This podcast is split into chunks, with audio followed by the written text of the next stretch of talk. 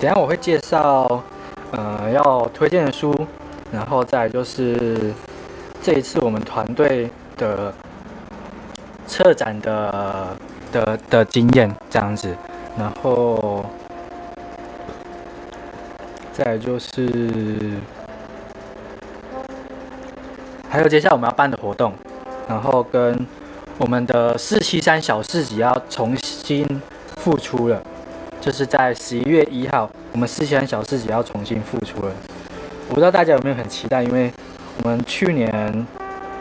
12月跟今年1月的时候，第一次跟我们473巷的店家朋友们一起办了这个市集，然后结果只办2次之后就遇到了疫情，然后就觉得还蛮傻眼猫咪的，然后就觉得有点小难过这样子，因为我觉得这种市集活动，然后特别是店家一起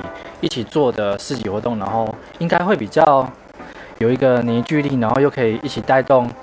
我们整个街上或者是我们园林小镇的算繁荣嘛，应该这么讲，反正就让大家可以走进来这一条巷子，然后让更多人知道，哎，原来园林有这个地方这样子。然后呢，那我们就进入正题了。好，现在聊一下为什么我们要开始办一个展览，就是用心流浪书店，它其实是一个策展空间，它不是一个书店啊，我把它定义成是一个策展空间，只是我喜欢用书店，因为如果你开了2间书店，然后2间书店都是只是在卖书，那个意义就没什么差别了。那我觉得就是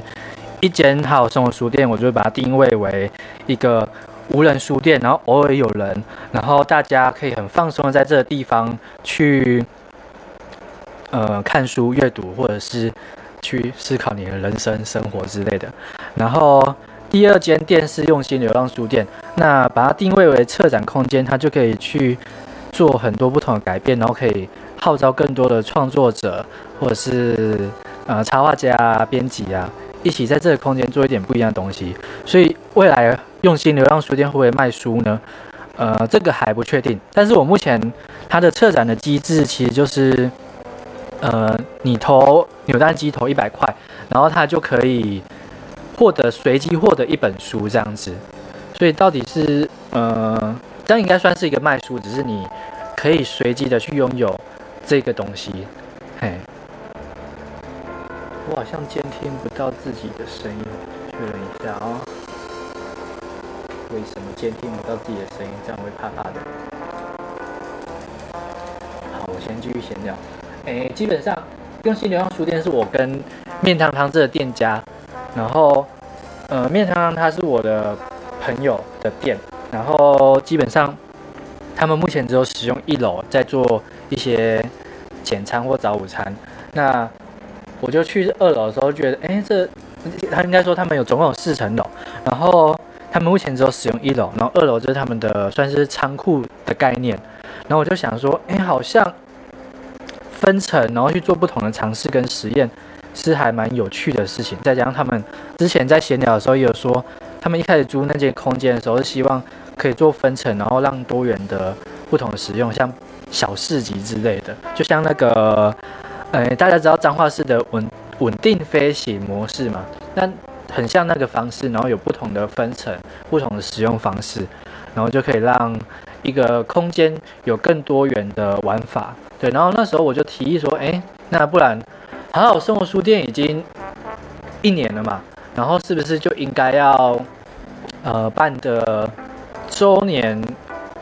周年的东西之类的。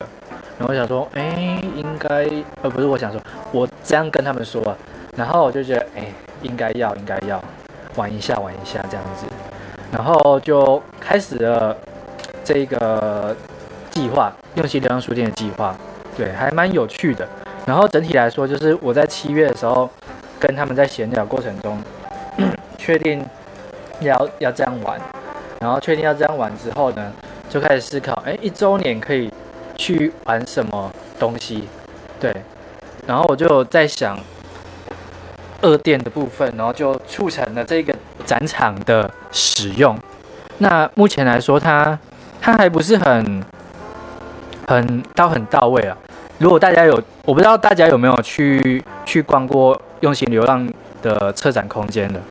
我觉得目前还不算是很到位，但是以第4策展来说，我觉得这样是还不错的，对。那然后我就跟我们园林技师的团队就讨论说，我希望我们要做一个策展空间，然后整体概念来说就是反正我们园林技师也地勘出了，我们有一些园林的素材，很漂亮的素材，那我们就可以做一个园林技师的摄影展，对。然后就请我们Sodo OO，我们的设计师去思考他要放哪些照片，然后再来就放了一个概念，就是有一个歌手唱了一首歌叫做你不真的想流浪，那我觉得那首歌非常契合我们留在地方的人的想法，因为你不真的想流浪跟用心流浪就是在讲你离开了你现在生长的环境，或者是你原本生活的地方，然后到了远处之后你会觉得很爽，因为你在那边体验到不同的感觉了。但是你在那边待了半年，可能半年、1年、2年，你可能会腻了之后你就想要回到你原本生活的地方，所以我觉得这首歌非常的蛮契合我们的想法。那我就建议说，那你不真的想流浪这首歌就可以当一个副标的概念，对。然后就开始一些策展嘛，策展之后，然后我们设计师就玉伟就有提议说，那我们是中间有桌子，那我们应该要把它变成漂浮的感觉，然后我们就一群人在那边想办法去买密集板，然后4片把它组装起来，然后把它用那个钢线悬吊起来，这样子。如果你有看照片的话，会发现我们这是一群男生，然后这样把那桌子吊起来，因为它是悬空的嘛，然后要确保它不会因为重物而倒下，所以我们也是花了很大的力气再把它悬吊起来。然后玉伟是说，这样才有在漂浮的感觉啊，因为我们在用心流浪嘛，用心流浪就是飘啊飘啊飘啊飘，所以就那张桌子非常非常非常美的桌子，然后在上面放了一些书，然后再加上悬吊，然后一些用钓鱼线钓了一些买书单。如果有来过书店的人应该都知道买书单这个东西，然后我们就把那些买书单大家写给我们鼓励的话把它吊起来。其实我们那时候买书单是希望只要有写字的都把它吊起来，但是后来发现吊太多的话那些钓鱼线会嘎皱会，就是几百张嘎皱会就会有一点小乱的感觉，所以最后大概只挑了50张，但是非常漂亮。大家有空真的是剩下1个礼拜了，大家要赶快去看一下那个悬吊的钓鱼线，然后再搭配那个悬浮的桌子，真的很水耶。对，然后再还有另一个概念就是，你今年有好好生活了吗？那它是我们去找了镜子来，然后粘在那个墙壁上，然后它就是一个角度嘛。你自拍的时候，你就会拍到自己在镜子里面，然后旁边就会写说：“你今年的你有好好生活了吗？”这是一个警惕啦，就是警惕自己说，今年2020已经快要结束了，你有达成自己的目标吗？或者是现在的状况是如何？然后你期许明年的自己变得更怎么样？所以在镜子的旁边，我们又粘了一个信箱。对，有来过书店的人可能就很习惯有信箱这个东西。然后我们在信箱的两侧就写了寄一封信给1年后的自己。就是除了你看着自己问自己今年好好生活之外，那你是不是该写一封信给1年后的自己？你可以去想象你自己1年后的样子，是生活过得很棒，是理想的状态，还是变得英文变得更好？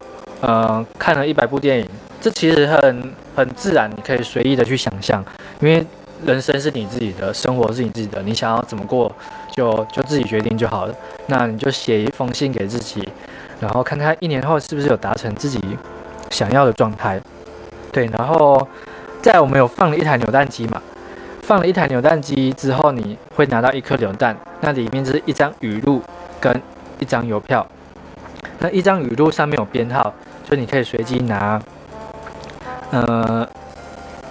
正面不是主墙，我们的面对主墙的右边，然后我们有100本书，那你抽到什么编号，你就是拿什么书，那你就是可以随机获得一本二手书。那其实那些二手书是因为书店接下来打算只卖新书啦，因为如果一直卖，我发现二手书到后面你需要花大量的时间去整理，对于我们这种小书店来说，非常的耗力气。然后因为也不是全职在做书店，我们还有接案子之类的，所以我发现整理书是一个蛮耗力气的事情。再来就是如果卖新书的话，会比较去支持到现在这个出版的产业。虽然说出版业已经算是夕阳产业，但是我们还是必须要靠自己的能力去支持一下，让真正有价值的阅读或出版让它继续永续下去。所以我们后来我们书店在这个月开始就没有要卖新书了。然后有一些朋友会问说想要捐给我们二手书之类的然后基本上我们都回绝掉了，因为整理那些书真的是还蛮累的，就是每整理一本书大概要5到10分钟，那你要整理100本的话，不就500到1000分钟？那每天整理这么多书，其实还蛮累，所以我很佩服那些开二手书店的全部只卖二手书店的人，因为整理书真的是还蛮累的事情。这是我学习到，在卖二手书的时候，你必须要非常有耐心，你可能会拿到一本你不熟悉的书，然后你会发现，那本书民国80几年出的，就跟我年纪一样，比我老的书就在你眼前。对，那二手书，所以后来就慢慢的，目前是决定书店不卖二手书了，然后就全部卖新书，然后并维持在大概500本。如果去年9月就有来过我们好好生活书店的，应该会发现。那时候书店的新书只有大概不到100本，那现在已经慢慢变成400多本，快500本了，所以也是还不错啦。虽然说500本跟那些比较大一点点的独立书店都是1到3000本的比起来，确实还是很少。但我觉得以一间小书店来说，这样是很 OK， 毕竟我们坪数才6坪多而已。对，那好，策展的部分，接下来我还要想要聊的是，大家有没有希望哪些创作者或者是哪些人来到那个空间去使用？先问一下大家有没有去用心？他真的是我觉得园林有这样的空间，应该是还蛮不错的，会吸引更多人一起来园林。以后有观光客的时候，你们有策展空间吗？有，园林有。对，然后那对，就是大家可以留言一下有没有推荐的创作者，我们就想办法去邀请那些创作者来我们园林去策展，办个展览，或者是园林在地大家有没有认识的，也可以留言一下，然后我们就想办法去接洽一下，让那个策展空间，用心流浪书店可以继续不断的像活水一样。好好生活书店目前已经开1年了，我觉得在书店目前在园林扮演的角色还蛮重要的，因为我们除了是目前南彰化唯一一间独立书店之外，我们也有出那个园林纪事的刊物，所以以整个文化面来说，我觉得有刊物、有展览空间、有独立书店，那我觉得真的我们园林真的是蛮屌的，应该还不错吧？对，然后咖啡店也很多，那艺文的人就会越来越多，然后大家就一起变得更热闹。对，好，那策展的部分大概是这样，如果有推荐的都可以私讯粉专。推荐想策展的本人或者是创作者，都可以私信粉专，或是跟我联络都可以。好，那大概是这样。那接下来的话，我推荐一些小小的新书哦。大家知道村上春树呢，最近已经有出一本新书，叫做《弃猫》。那个大家知道，那插画家是我们那个是我们台湾人画的插画，就是村上春树的新，这不是村上春树的新书，这是联合文学的。就是村上春树的新书叫做《弃猫》，然后是由我们台湾人来去画插画的哦，所以我觉得是非常的棒。然后这是联合文学针对村上春树的一周的生活，然后去写了一些文章啊、散文啊，去解析一下村上春树这个人。我不知道应该蛮多人会看书的都是村上春树的粉丝吧，应该是啊。对，那这一本我觉得大家就可以收藏一下，然后如果想要订购《弃猫》村上春树的最新著作的话，也可以私讯粉专帮你们订。所以小书店需要大家多多订书，有益身体健康，才能活得下去。对，联合文学村上春树这一集，然后再来要推的书是这本是策展人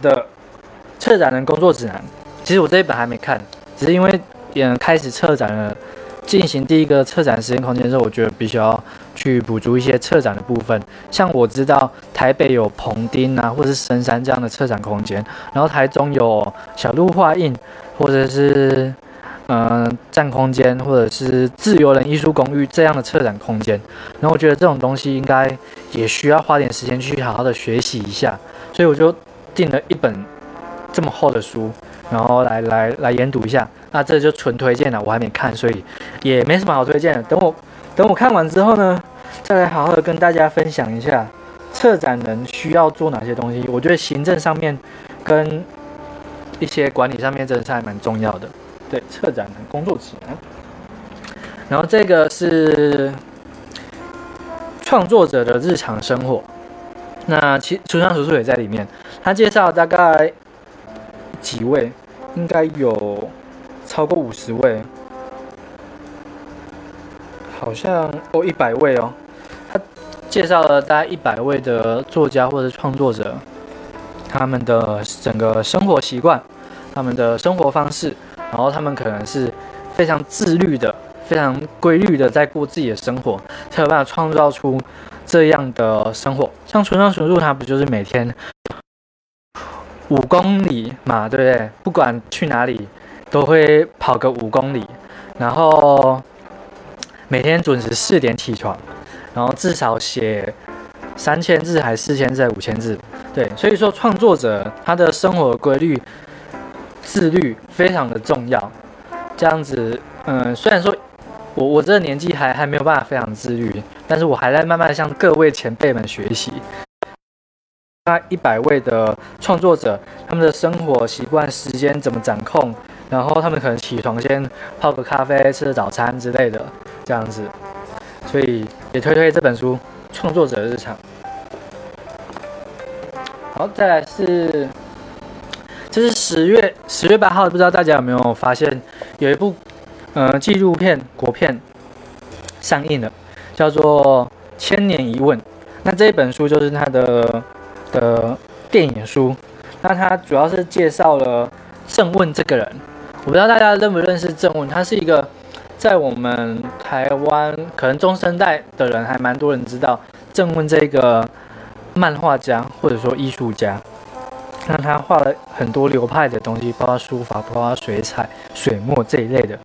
然后你会发现郑问，因为在一些漫画家或者是艺术家会认为，郑问他是一个天才型的漫画家，然后他是天才，所以他应该是没有做过或者是没有遇过太多的挫折之类的事情。但是在这一部纪录片完完整整的呈现了郑问在这个过程中发生的哪些挫折。其实这边就是书店的后方，大部分的人可能没有来过书店的后方了，对，那这就是我平常工作的地方，就是书店这个卢广仲不是会有唱那个大人中三平半的套房，书店的后面就是一个三平半的工作室。对，好，那应该 OK 了，画质应该还 OK 了。好，我回来继续介绍一下。我刚才介绍到《千年一问》，然后电影里面他演的就是郑问不为人知的天才之路。他虽然是个天才，但是他在台湾这比较不重视专业或美学的地方，他遭遇了一些困难。对，然后他就是在台湾过，然后也去过日本，然后也去过大陆，所以他就是这样一路奔波，然后最后回到了台湾，然后到最后大家知道了他这一位大师。那我觉得蛮推，大家可以不用买书，但是大家一定要上戏院去支持一下《千年一问》这一部纪录片，因为我自己看的是非常的感动，然后剧组非常专业，还把郑问老师重新用 2D 让他投影出他在看自己的作品，回望自己的一生的画面，所以我觉得是非常非常值得大家去看的一部。对，好，最后一本书了。有在逛书店或者是关注杂志的，可能蛮知道这一本 verse 杂志的，它是那个铁之哥他两个月一次的刊物，然后它是一个文化杂志，可能针对现在流行的是什么，然后去深入探讨它的文化的样貌，或是怎么去生产出来的。对，我觉得是一个还